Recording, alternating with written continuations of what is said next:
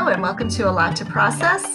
This podcast features conversations among a diverse group of friends, writers, thinkers, educators, and aficionados about pop culture, books, lived experience, and current events. Our multi generational, multiracial creative team uncovers the problematic and the transcendent, bringing many identities feminist, queer, straight, black, white, Asian, and more to the conversation.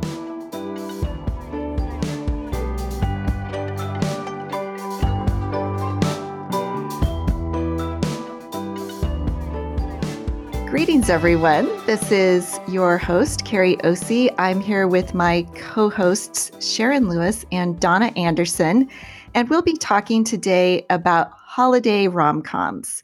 We're going to be looking specifically at Happiest Season, Merry Liddle Christmas Wedding, and Operation Christmas Drop. We will be talking about the genre of holiday rom coms and representation in holiday rom coms, especially how they look in 2020, perhaps as compared to 17 years ago when the Ur holiday rom com came out, otherwise known as Love Actually. And uh, we'll be just giving our impressions about what these movies uh, serve in terms of a cultural purpose and the, the needs they meet for us as viewers and uh, how they have uh, evolved over the years. So, I want to open it up to my co hosts to share maybe just some general thoughts about what do you look for in a holiday rom com, and uh, what are some of your favorites, um, and and what do you think they sort of mean culturally? Maybe I'll go first to Donna to talk about that. Um, well, you know, one of my favorites is the Merry Liddle Christmas series. Um, I look for a feel good. I look for a feel good, and I noticed that a lot of the feel good um, rom coms seem to be like 90 minutes. Sometimes I want two hours just because you want to feel good and you don't want it to end. Um, but it is that time of the season, and some people get really geared up for the Hallmark and the Lifetime. Oh, you know, we're going into Christmas movies. So I love that. Um, I just want to feel good when I watch them. Absolutely. It's it's an a, it's a form of escape for sure. And yes, what what what would you say, Sharon? Yeah, I think all of that. Uh, I like when I, you know, I like the the the calm of the rom com too. I wanna I wanna laugh. Um, yeah, I think escaping is part of it. Uh, I enjoy a good cry during it, so if it can make me cry, I I also enjoy that. It's kind of cathartic for me. It's like part of the part of the the fun of it, I guess. Absolutely right. The laugh, the cry. I, I love how they all, I, I love the predictability of it. And so it's kind of like a very separate sort of entertainment experience than what I usually look for because I'm usually looking for television or movies that take me in surprising directions and and challenge me. But this is something that interestingly kind of marries the excitement that we feel in a very childlike way about Christmas and then a sort of more adult feeling about uh, you know romance um, and I, I, think that it's interesting that these movies connect those parts of our brains both of which are very happiness oriented. I love how they all start with a pop song, you know, whether it's Mariah Carey or some other really modern, uh, contemporary, happy Christmas pop song. Every single one of them starts with that. So I think, yeah, it's it's meant to make us feel good. So it's interesting to think about that in the context of all of the controversy, especially last year with the Hallmark Channel, that actually fired its leadership over the fact that they're holiday movies were not representative enough you know that that they weren't representing hanukkah that they weren't representing characters of color that they weren't representing characters in anything other than a heterosexual relationship. And i know hallmark has taken some big steps to change that. And um, and i think they've done some interesting things since then but lifetime was already there. And I want to say that as we dig into the plots of these movies, we will be giving what you might call spoilers, although I don't think that they spoil the movies. I think you should listen. And if you haven't seen these movies, you will go and you will know some plot points and you will still love these movies because they're all great. And, uh, and so we will talk a little bit about these, but maybe we could start by talking about Lifetime because Lifetime has made a big commitment to making some really beautiful holiday films. And um, these merry liddle Christmas movies, I think, are a perfect example. Um, I watched both Merry Liddle Christmas from last year and Merry Liddle Christmas Wedding from this year. Donna, since you are the person who introduced us to these movies, maybe you could do a really quick recap, especially of the Merry Liddle Christmas Wedding movie that we'll be talking about today. Sort of what are the major things we should know about the characters and the plot? Well, Kelly Rowland is the lead Jackie who is going to be getting married um, to um, her fiance, who was from Merry Liddle Christmas, the first one. Um, it was, you know, they had this whole big disaster uh, during Christmas. Um, her family is really big on Christmas time and decorations and, you know, doing it up for Christmas. It's a big family tradition for them. So um, just her getting married during Christmas, everybody is excited about that. If you saw the first one, you're kind of prepping yourself for a little bit of disaster mm. um, for the second one. Um, but it's a story that's beautifully told. Um, by the way, the director, her name is Sharon Lewis, actually.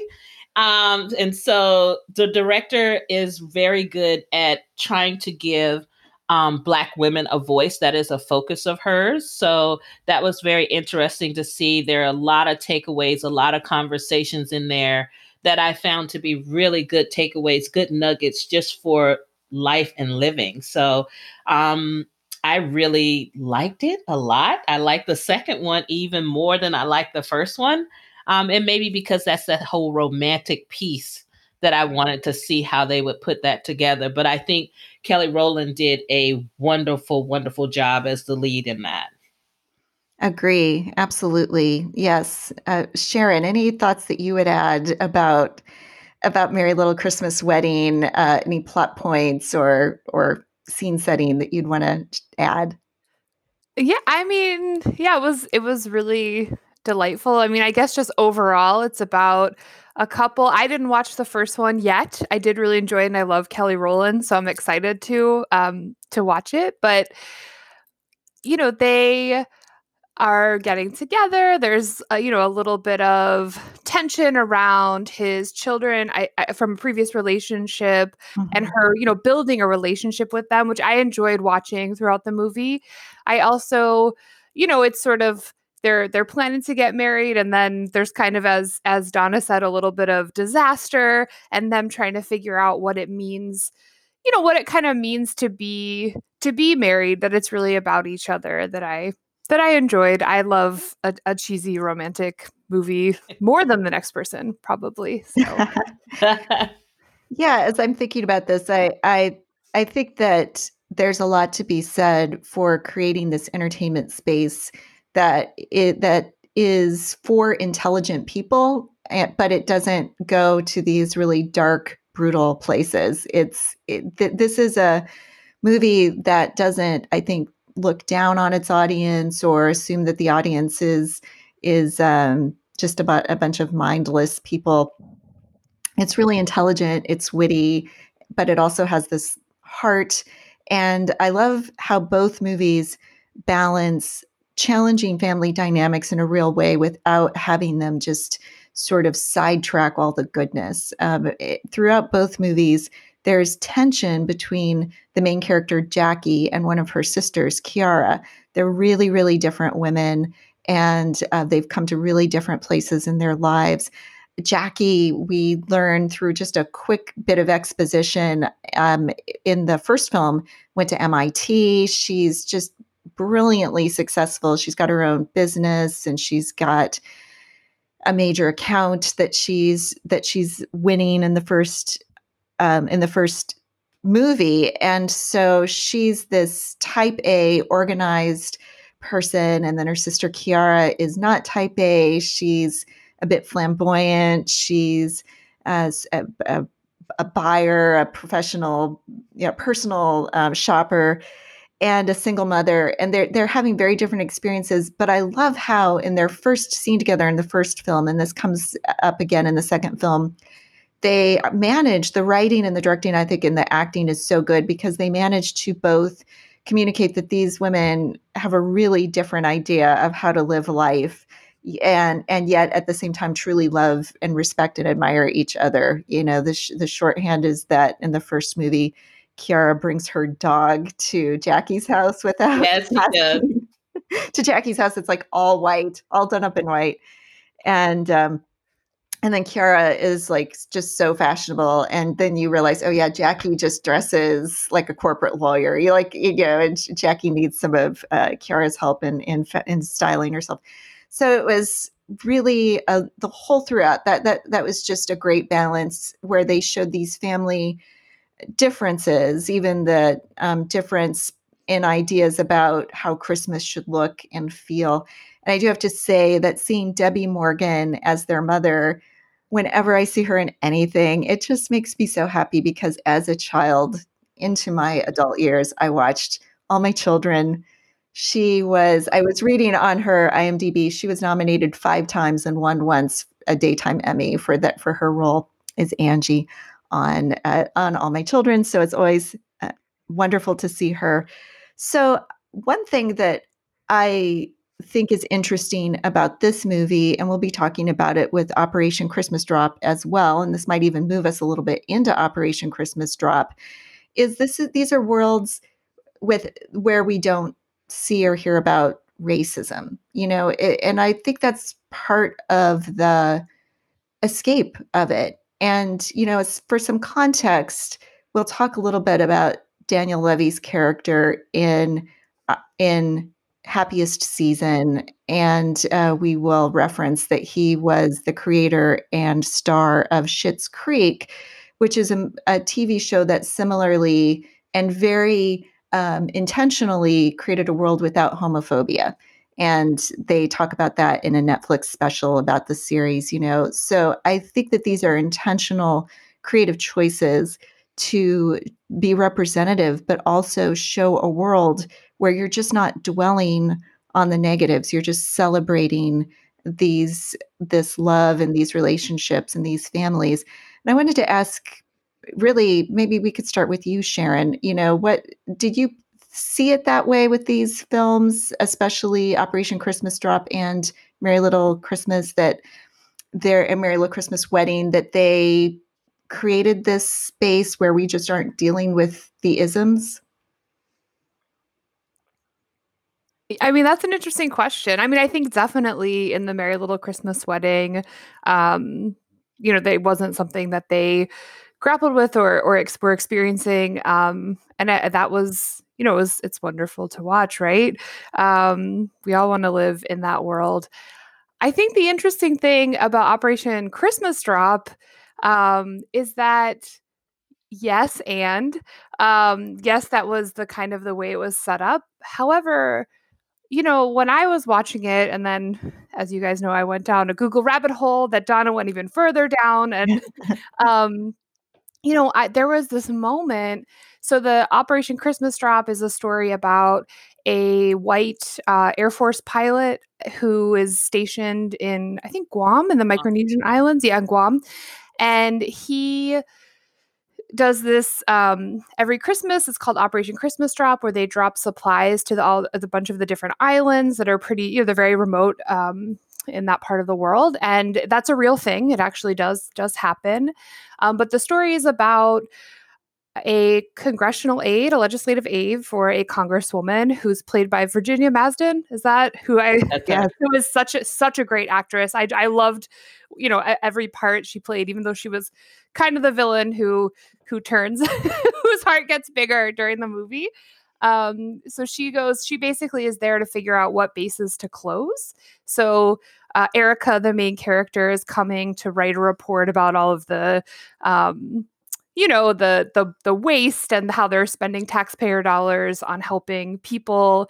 But so but but i want to touch on that because when I was watching it, there was this scene that Erica, the main character, uh, who is a black woman? I don't think i mentioned that in which is important obviously to our conversation. She you know is on the island meeting with the air force pilot meeting you know children that live on the island and she starts pulling things out of her purse like a set of highlighters and then a hairbrush and, and like her used hairbrush and she, you know she gives him the bag and and the one reading of it is that she's just really kind of finding her heart in sharing and and learning to how in, well one how important you know this operation christmas drop is to the people that live there and um you know kind of finding the good of christmas. But the other piece that i really reacted to was i was like why is she giving a used hairbrush? And there's all you know there's a lot of um kind of i mean first world and third world are problematic but basic but i'm going to use them for shorthand. So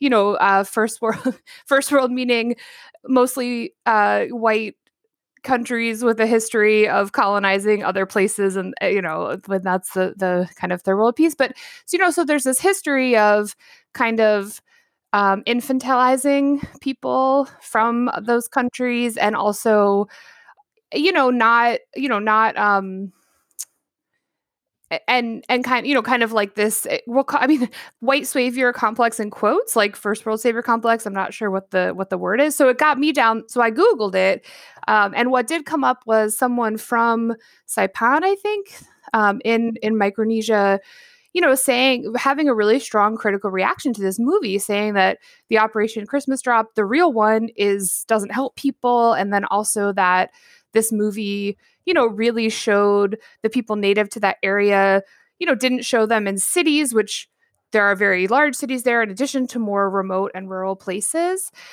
Um, so I guess what I'm trying to say is yes, the movie didn't kind of address those things. And, you know, there's all these layers of kind of what's baked in to American military presence in these places and what that means. Um, and I guess the other thing that happened while I was watching is I was watching with my wife Sam, and she was in the Air Force, so she was, you know, she she sort of said, you know, there's this history of military movies that are filmed on bases, and you know, kind of that they have to be a they have to be pro-military, right? Like, why would the military say yes to filming on the base if it wasn't military? So I said a lot because I have a, a, yeah. a, lot to say about it, but but you know, and I also I love the movie. I thought it was very fun. I thought the acting again was good. I did think I did think that um the main the main um male character. Oh my gosh, I forgot Andrew. his name. Andrew. Andrew. Andrew. I was like, we watched so many movies. Andrew, yeah. he was like such a white dude, like, but not in a negative way. But he played the thing I couldn't get on my mind was he played Cato on the Hunger Game. Yes. In the Hunger Games, and he was kind of. Evil. You know, he was like, yeah, he was kind of evil in it, although conditioned to be evil. But so that was something that I kind of couldn't shake when I when I was watching it. Yeah, uh, Donna, can you share some of your thoughts as about Operation Christmas Drop, especially since you went even further down the rabbit hole? Well, I think you know everybody like you know has an opinion. I didn't find as many uh, negative reviews about it other than that one, but I think also the the environmental piece. You know, they were talking about you know the military being there in Guam and that there's two uh, bases there, not just one. I think it's Andrews or Anderson is one, and the other one, there's two there, and they're just talking about the waste and that kind of thing. But I'm not sure that there was a way to work all of that into your 90 minute rom com um, in which people were trying to feel good. I think that that would be a National Geographic documentary mm-hmm. um, about that. So that would be, you know, a space for them. And they have written about that National Geographic. So I did find, you know, an article from them about that. And they said that it's up to the Department of Defense. It's, you know, it's going to be the people that have to take all the environmental issues into consideration. Um, and I know Sam mentioned um, that um, the true to eh, military life, right? True to military life, but also that um, the male is white and the actress Erica is black. And I noticed that their commanding officers were also in a mixed marriage. Mm-hmm. And this wasn't a thing. This wasn't a thing. She walked in for dinner and you know, it it wasn't a thing where there was a mixed relationship where that's something normally people would talk about. Oh, well, you know, they're in an interracial relationship. None of that came up in this uh, rom com. Nothing came up, even, you know, as we watched all the way to the end, as, you know, Erica and Andrew developed this relationship. It didn't, you know, it never came up. So it's just amazing to me that we can all find the good in things, whether it's the Operation Christmas Drop, we can find the good in their relationship, and we're rooting for that relationship. You know, you're not saying it out loud, you're rooting for that relationship deep inside, like, oh gosh, I hope they get together. You're rooting mm-hmm. for that relationship, and you're not even looking at color. You're not looking at race. You're not looking at sexuality. You're mm-hmm. just looking at the whole love story that you're wanting to happen, that you're rooting for them. And I think that that's where that feel good piece comes in. And it doesn't matter race or sexuality or anything when you're watching these things. You're like, oh, yes, this is great. Absolutely. That's so true. And it it takes me to a few thoughts, you know, both what all of you have said. So, you know, Sharon is saying that her wife Sam was was in the military and and um, you know, that this felt true to military life. Um, I have not been in the military, but my husband works for the Department of Defense. We uh, lived by a base where he worked for several years, also in another country. And I thought it was very true to base life. Um, Operation Christmas Drop. I thought that these, the way that these uh, military members were portrayed was, though it, it, reminded me of the people I knew who were uh, earnest, hardworking, um, really wanting to do a good thing in the world. And I thought it was interesting that the actor that played Andrew, I think that the they sort of dealt with that subtext in a really interesting way in Operation Christmas Drop. That when the Erica, the main character, meets him, she does sort of think that he's more like a Cato from Hunger Games. There is this thought that he he looks the part of just an awful white guy. You know, he's way too handsome. He's way too confident. He looks like a Viking. In fact, I think he was in a show called Vikings. If I if I don't uh, remember that incorrectly, so so it's part of her slow realization that there's more to him than meets the eye, and his realization that there's more to her than meets the eye. That she's not just uh, a pencil pusher and not just somebody who wants to to ruin all the good things he's doing. And that's very much a Christmas movie, or I'm sorry, a, a rom com trope. And I thought that they did it really, really nicely. And I agree with Donna. And I think it's interesting in these movies the way that they are post racial because I do think it's lovely that they show that world. I also think it's a bit of a fantasy. I but maybe what's wrong with a little bit of fantasy? What's wrong with putting something out there that's the way the world should be, perhaps more than the way that the world is? And I thought one thing that I thought was really interesting, going back to Merry Liddle Christmas Wedding, was that I loved that the characters were black. You know, they acted black, they were black, they had black family traditions. They, uh, you know, I, I thought that that was a really, it was probably part of giving black women a voice the way that this uh, director, Sharon Lewis, wanted to. And I thought, and I, I loved that there was just one very special acknowledgement at the very end where the Kiara character with her new boyfriend is looking out at everybody in the family, the the parents who've had these long successful marriages and the new couple and the couple with young children and she says, "Look at all this black love." And her boyfriend says, "Yes." And I love that acknowledgement. And um, and I think that there's a s- sort of wonderful world that these movies show us where where all kinds of things can happen, but but black love is is a special thing in and of itself. Donna, were you going to say more about that? Yeah, Black Love is a hashtag. Um, there's also an account, um, you know, on Instagram that people follow, and you see all these beautiful um, Black Love stories. Um, and I noticed in um, Merry Liddle Christmas Wedding that the cast is all Black mm-hmm. with a few white people sprinkled in. But sometimes in these rom coms, I'll see a rom com that's all white, but no Black people sprinkled in. And so I like that the director made that intentional from the hotel guy that comes out that says, "Oh, are you bringing a Christmas tree in?" Mm-hmm. And he's like, Shh, "Let's get it in beforehand." And you know, the kids hiding under his desk. Um, the the the, the wedding director, mm-hmm. who is white, um, and so I like that they sprinkled in. They still tried to be all inclusive, and that's what I'm looking for I guess yeah. now in a rom com where people are trying to be all inclusive. We found that in Operation Christmas Drop as well. There were different people dropped in, even the people who were working to bring in the gifts um, for the Christmas drop. You had the other Black female who gave her a dress for the party. Mm-hmm. Um, you had his other um, colleague who was helping to pack things. He was, you know, the short um, black guy, you know. So I I definitely, you know, felt like it was all inclusive and I love that they are showcasing black love, but whether it's it, it was an author that I heard once say, love is love. You know, mm-hmm. we're all looking for that feel good.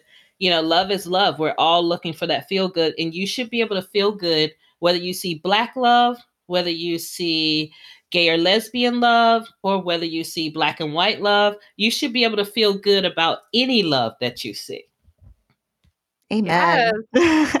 Yes. Can I say one thing about yes. the wedding the wedding planner, the yes. one at the beginning of Merry Liddle Christmas Wedding that that pieces out because uh he's he's got a vision. Mm-hmm. Um I mean that he was a gay character, right? Like you know, very not not said, but but by by sort of stereotype and action. Yeah, depiction. Thank you.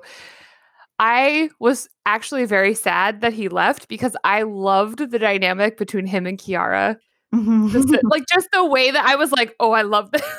and it, it, was appropriate that he left for the for the movie, but I just wanted to watch the two of them like kind of, you know, uh be prickly, but in a very funny way to like for the rest of I could have watched a whole spin-off of just the two of them kind of like playing off of each other. well, yes, because that's a classic dynamic duo. It's like um, Jack and Karen in um, Will and Grace. You know, it's it's the it's the gay man and the difficult woman. You know, and and and it's that was charming. I agree. It would have been a, a nice, and I think this goes back to Donna pointing out that there's a commitment with a lot of these movies to staying within about 90 minutes and staying in their in their lane. And I appreciate that. I appreciate these movies sort of knowing what the audience is there for, but certain things do get very shorthanded and sacrificed. And uh, I, I do think it's worth it in the end. And this might be an opportunity for me to go back to talking about we we're we're not diving into love actually but we're acknowledging it because it is sort of the christmas rom-com that people reference whenever they're talking about this this mashup genre. And one thing that i was thinking about and i was talking to donna about this a little bit last night i think it's a movie that was trying to be more than it was. You know a christmas rom-com needs to stay in a certain lane unless it's got a very masterful hand behind it. And I would just say that Love Actually did not. I was remembering that in the 90s, there were some movies, I think done specifically by Robert Altman, that had that that were more serious films um, that had a lot of different stories that they were like short stories, vignettes that they were weaving in and out of, and then showing how these characters were all related to each other. And that's a really difficult thing to do. And it seemed that the uh, people who made Love actually thought they could do that with this movie. But what we just got was an I don't know how long Love Actually was. It felt too long to me. and yet we didn't learn, it was two hours. We didn't learn enough about any of these characters to quite become invested in them and to know, fully understand their motivation or sort of what they were were going through. And so it's kind of an example of a movie that maybe didn't stay in the rom-com lane although obviously it wasn't punished for it. It was a an extremely successful movie that is tremendously beloved to this day. In fact, it's become kind of a lightning rod because there's sort of you love it or you hate it. And as Sharon Sharon can talk about the fact that she watched it earlier in her life and loved it and but also sees that maybe it hasn't aged as well. Do you want to talk about that a little bit, Sharon? Yeah, I mean, I just, you know, it came out in 2003. I was like 18 in 2003 and I watched that movie and I love I loved it. Um, you know, it made me cry. It like I just which you as you know is is a is a plus for me, but I really loved it and I continued watching it again and again and again. And every year I'd watch it. I did not watch it this year though. Mm-hmm. But but yeah, because it's like I mean and it is like so problematic. Like the the female characters are flat. The men love, you know, they are kind of idolizing women just for how they look. And often they can't even, in some cases, communicate with one another because of a language barrier or other issues. Um, yeah, it's like not a, it's not great, but I, st- I mean, I still like it. It's like a, you know, to me, kind of a, a classic, but you know, I mean, there's been the Jezebel takedown of it several years ago. Mm-hmm. Um, I think if I watched it, I know Donna, you just watched it for the first time. I did. Yeah, and I was like, I think if that were me, I don't think I would be into it, but that's kind of it's complicated, right? I'm on the love and the hate side. Absolutely. Yeah, Donna, as somebody who just now watched Love Actually, what were some of your thoughts about it? Well, I thought it was so many relationships. It was so many relationships that I don't know that I could commit to everyone's story. Like after the third, you know, relationship, I knew I could only commit to like three of those that I really enjoyed, which was the Portuguese uh, woman and uh, the guy and the little boy and his mm-hmm. crush. I really related to that, and I the prime minister. Mm-hmm. So I, but I feel like if it were just two of those and they had developed that, I would have probably loved the film more. So I think, you know, they probably ran it a little long for me. Mm-hmm. Um, I couldn't get invested in so many, and so many of the relationships were kind of left unfinished. I feel like the the husband buying the the office secretary the necklace like okay like what else happened with that? So i felt like there could have been a whole spinoff with that you know? So i just yeah it was it was a little long. I wasn't committed to the relationships but did i feel good after i watched it? Yes.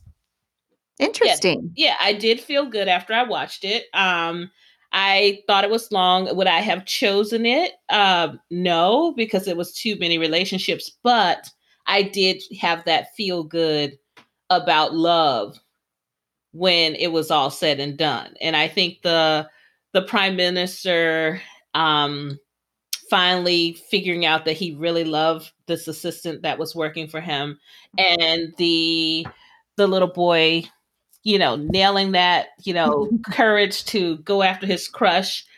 Uh, I I really love that, and the the the guy going to the restaurant and talking to the Portuguese woman and, and, the family the family was hilarious there like i mean just thinking that someone's coming to marry you and it really wasn't you um, mm-hmm. um, that was funny to me so i did have a feel good moment and i think when you're watching rom-coms you're looking for that feel good moment and you will take it and put it in your feel good basket as soon as it comes so i did get some feel good eggs there it just wasn't my favorite of the three uh, one of my it doesn't rank up there my top ones but it I did collect some feel good eggs from that movie. Donna, you're being very diplomatic. I appreciate that. Well, I did, I did get some feel good from it. I can't say I like if that prime minister story came out as a separate movie, I probably would dive in to find out what happens. Well, I feel like that movie was very skillful at kind of pulling uh, at the heart, you know, with mm-hmm. with music and and the scene setting. I do think that Love Actually was very skillful, skillfully like produced, design. I don't know, I don't know these words, but to to I mean, I do think that's part of it. It really kind of mm-hmm. there's something about it that really that really gets you. Mm-hmm. Well, like the scene setting, both with the airport at the beginning and the end, I think that's a that's effective. So I will. I want to get into some of our. We still want to talk about happiest season. I'm going to talk really briefly about my experience with Love Actually, which is that I watched it for the first time last year because for my birthday, which is around the holidays. This was just one year ago. Uh, my husband and I went to the Kennedy Center to see Second City perform um, a show called Love Factually, which was a big spoof on Christmas rom coms and specifically Love Actually. So I thought, okay, I've, I've got to watch this.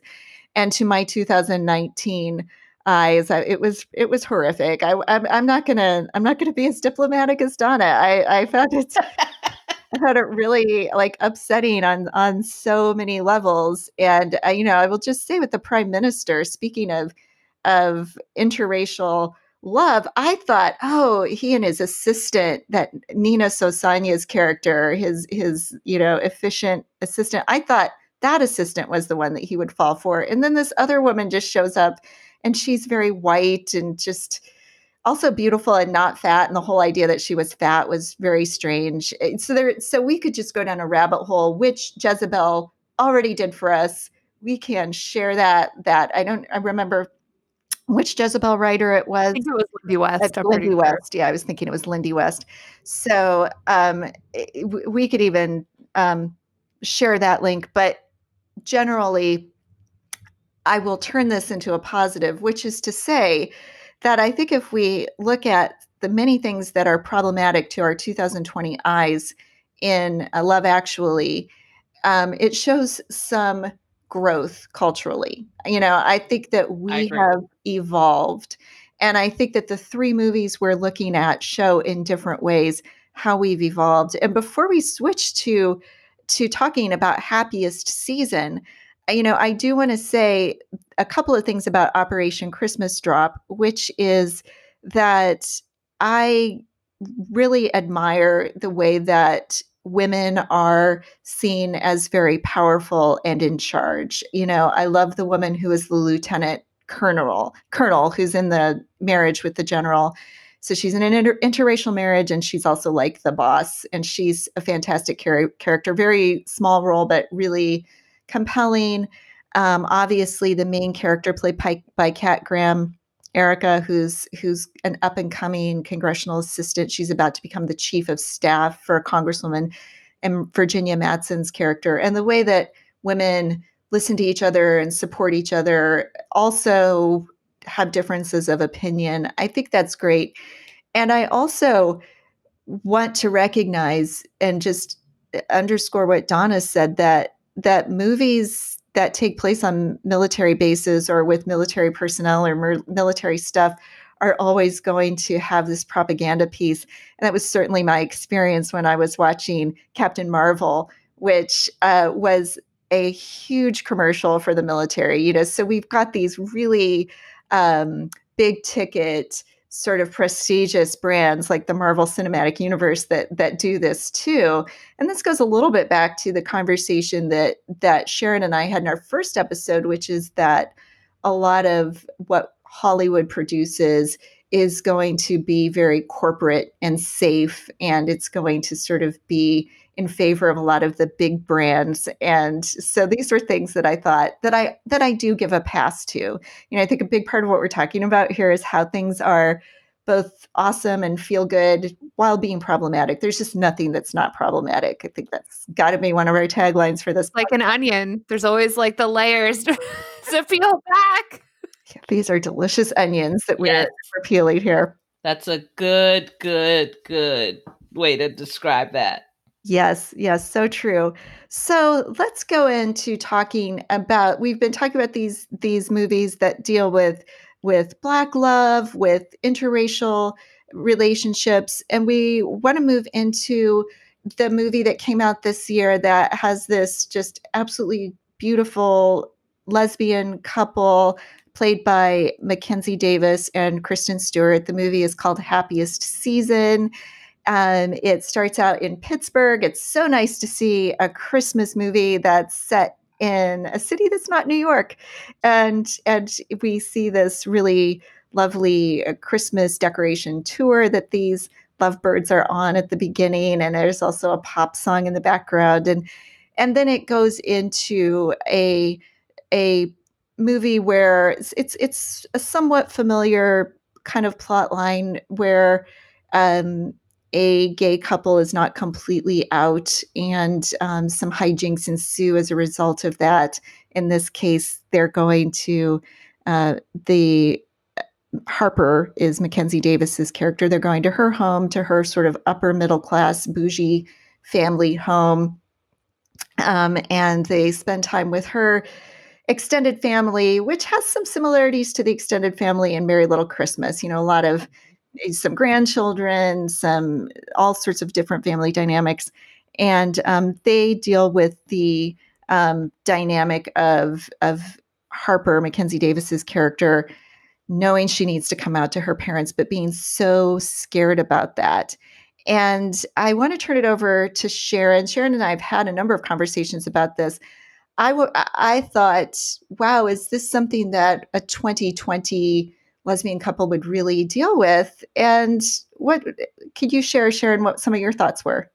Yeah, yeah, of course. I mean, I do want to say on the front of it that like it's like slightly disappointing that that's like the premise of the movie because there's, you know, it, it didn't doesn't have to be a coming out story, but but a coming out story is a very is often well, I shouldn't say universal. It's a pretty much universal, you know, um gay, lesbian, LGBTQ to IAA alphabet soup uh, experience. Um, and and uh, but but the truth of the matter is like as I have shared with Kerry before is that my wife who we've been together for 5 years she had never come out to her parents um, when we got together we got we started dating in September so you know at like a date and then got more serious by Christmas and she wanted me to come to part of her holiday celebration. She she wasn't asking me to to not well actually it was kind of a misunderstanding. She was asking me to a part of a holiday celebration with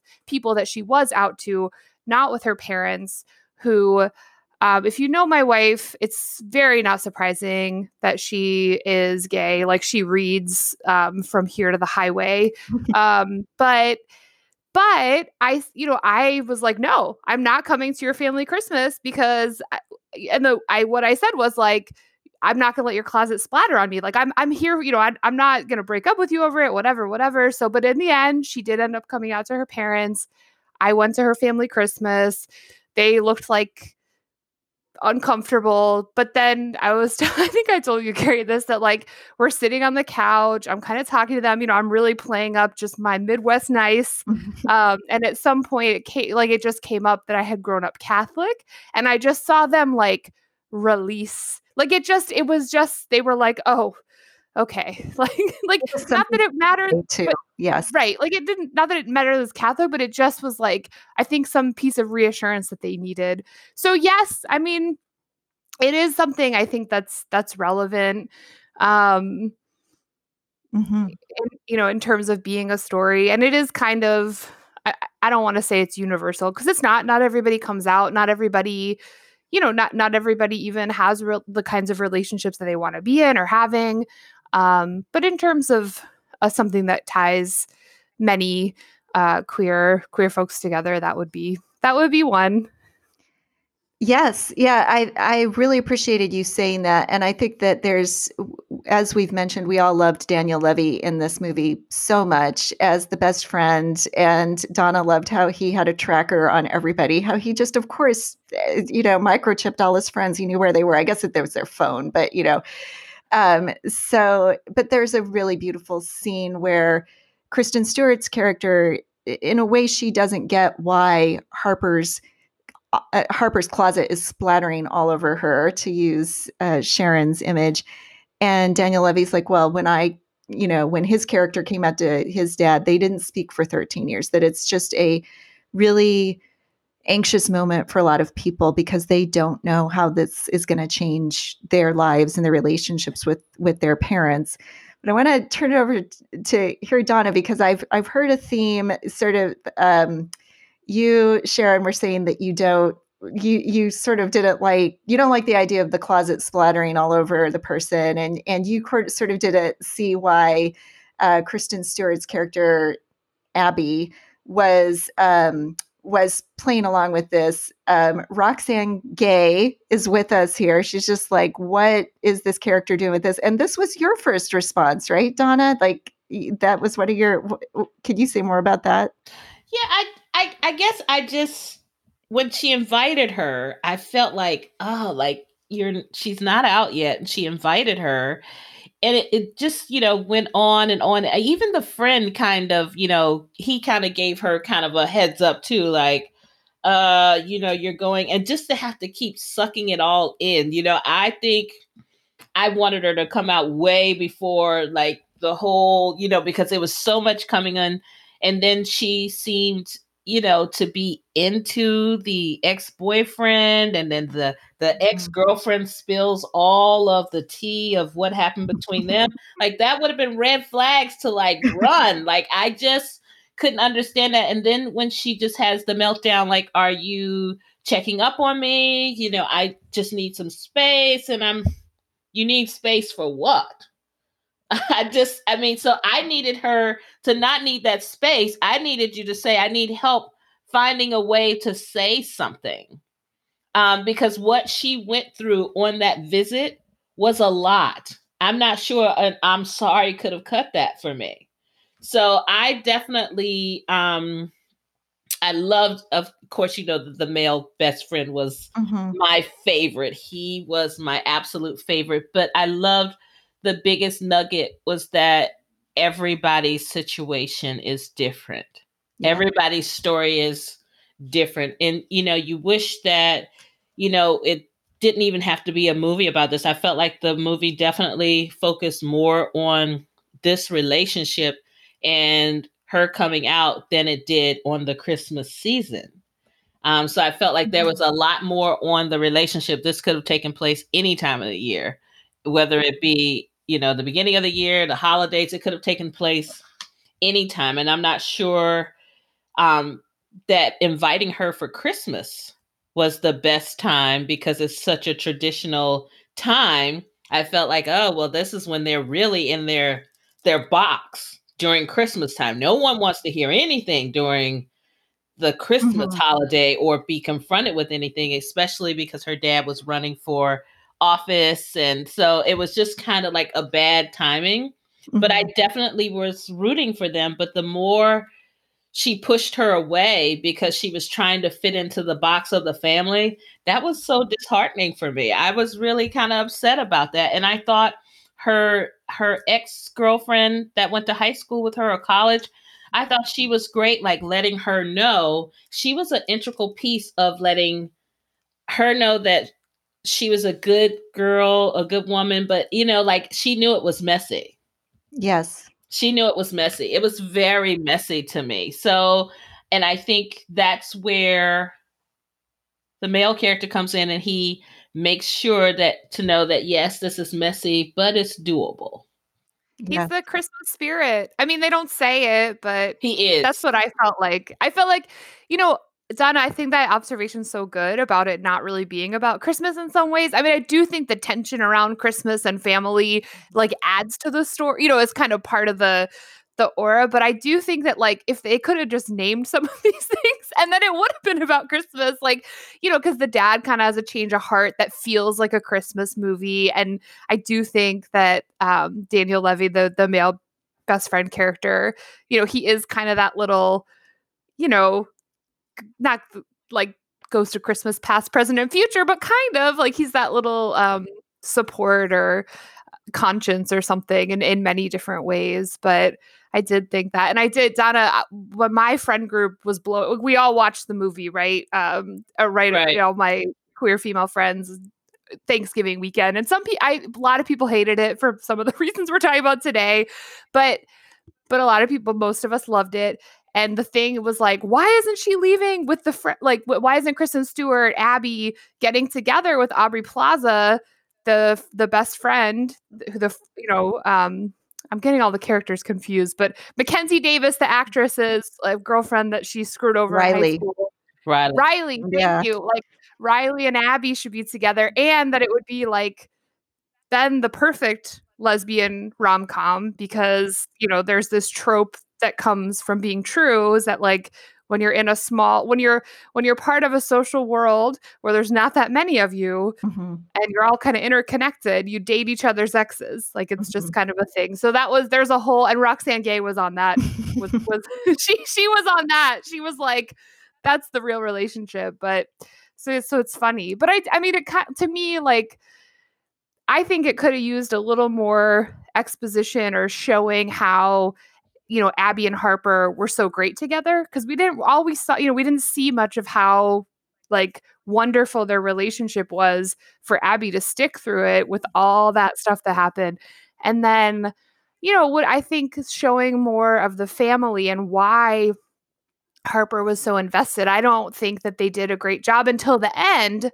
of showing the pressure that was on them to conform to a certain kind of thing. The only thing I will say is that that comment that the mom made at um, the the big the they went out to dinner at the country club and they did see Riley Aubrey Plaza's character and she made this comment about lifestyle and that was the only piece to me that I was like okay I think something that really gets in the way of people coming out is you hear your parent make a comment when you are 12 years old, Yeah. when you are 13 years old, when you are 5 years old, when you are whatever, 18 years old. And they're not talking about you because they don't know they're talking about you. And they say, like, oh, there's no such thing as being bisexual, or, or, oh, I don't want any of that in my house. And even if and, and it you it just it becomes this little offhand comment that they made that just sticks in your craw. Like and it just is a mountain to kind of coming out. And I do think if they'd shown that a little, like I think there was a that was kind of the clue to me Mhm. That there was a reason that she couldn't or felt like she couldn't come out to them. So Right. Yeah. I, I no, I so agree that that I I think the movie spent too much time on certain things and not enough time on on some of on laying some of this groundwork that only comes out in little bits and pieces. And but you're so right, Sharon, and I've experienced that as a kid, you know, hearing my parents say things and then feeling like I had to conform to something or hide something. And it's just it's just a real and universal experience. And um, I want to just shout out one other character, the sister Jane, who just seems kind of like a, a lunatic. She's so much, so much uh, uh, comic relief. And she, uh, the actress Mary Holland, is one of the co-writers of this movie. She co-wrote it with the director Clea Duvall, who's an actress that we've seen in many things such as Veep and uh, The Hand, Handmaid's Tale. And she's the one who gets with Riley in the end. In, in the Instagram feed, it's Clea Duvall who's Oh, next to Riley as the girlfriend. Oh, that is Yeah. just so perfect. Oh my goodness, I missed that. I I did like how the the movie resolved itself in the Instagram feed for sure. That was that was a great did too. shorthand. Yes.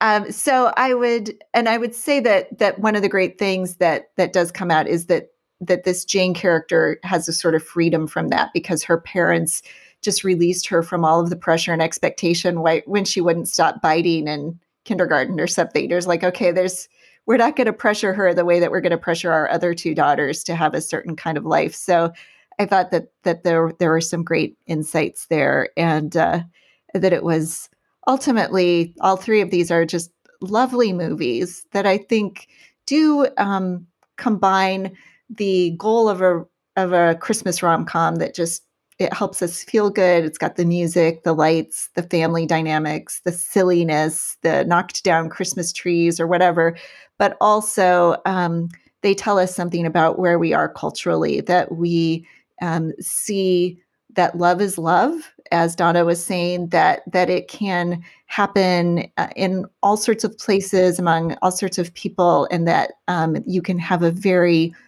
sort of wholesome, happy story um, that that includes a lot of dynamics that that we recognize and appreciate at this time. So thank you guys so much for having this conversation. As always, it's a delight to process these things with you on a lot to process. And I look forward to talking to you again soon about topics that are important to us. Thanks, guys. You're welcome. Thanks.